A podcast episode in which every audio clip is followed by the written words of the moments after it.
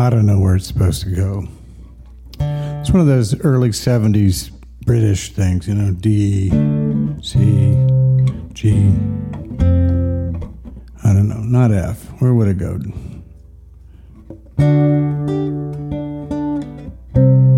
C. No, not F. I don't know.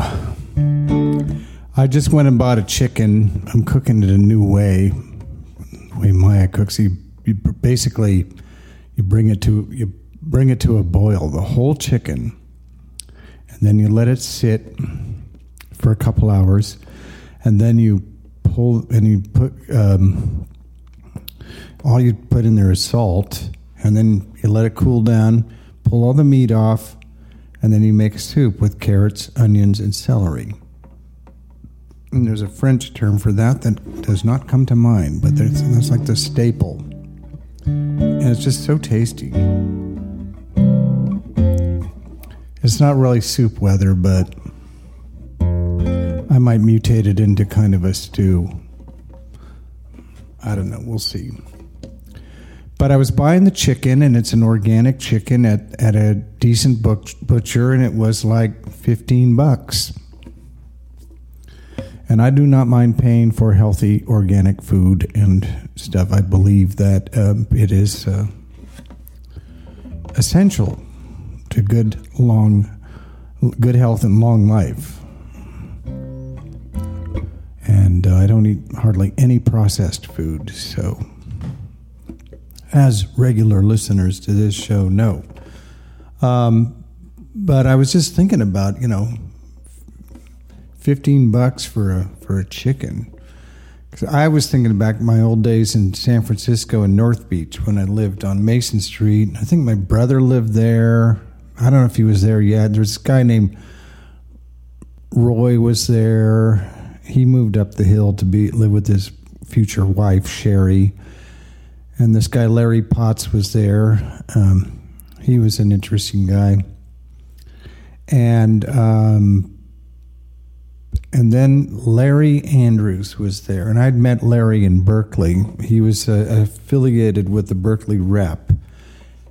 Ostensibly, he was an actor, and ostensibly, he was a writer. He did write all the time. I, I can vouch for that.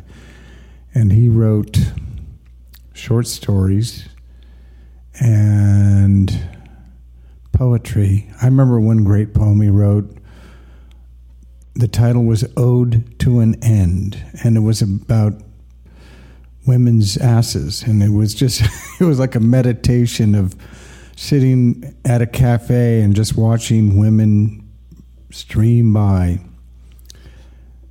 And I remember one line from the poem, which is asses rolling, rolling, rolling through the Andrews afternoon.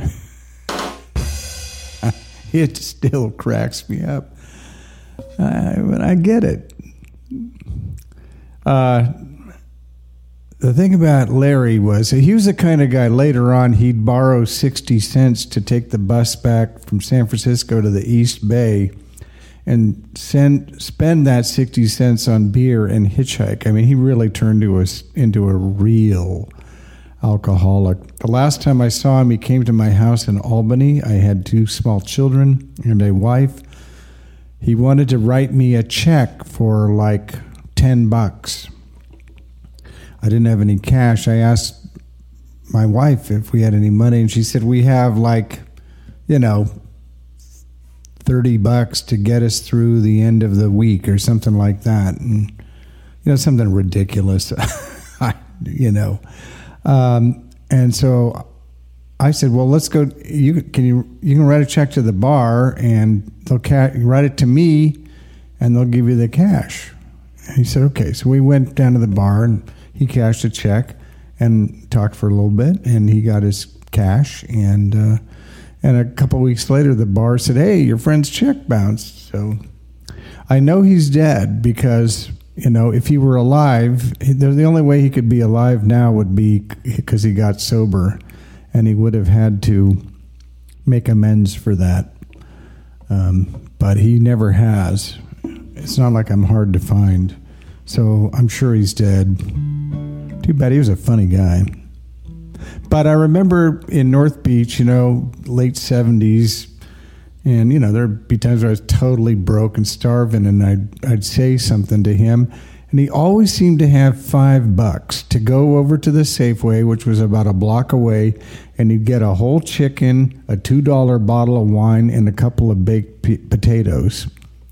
And he'd come back, and we'd roast the chicken and roast the potatoes and drink the wine and all would be well and talk about you know art and music and stuff like that literature he was a smart guy. I mean he was very intelligent and very well read. But uh, as i say you know in the grips of the bottle.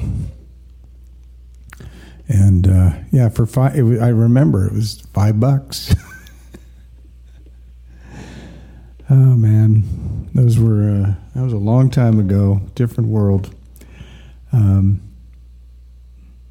anyway, I'm grateful for those times, and uh, I don't begrudge him the the check. I think it was for twenty dollars.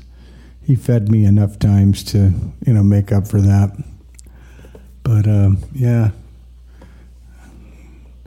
I'm nobody's. I'm only really in touch with one person from that era, and nobody's heard from Andrews in decades. So. I'm glad I'm here.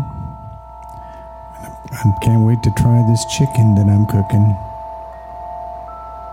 This is Knox riding the wild bubble with you forever.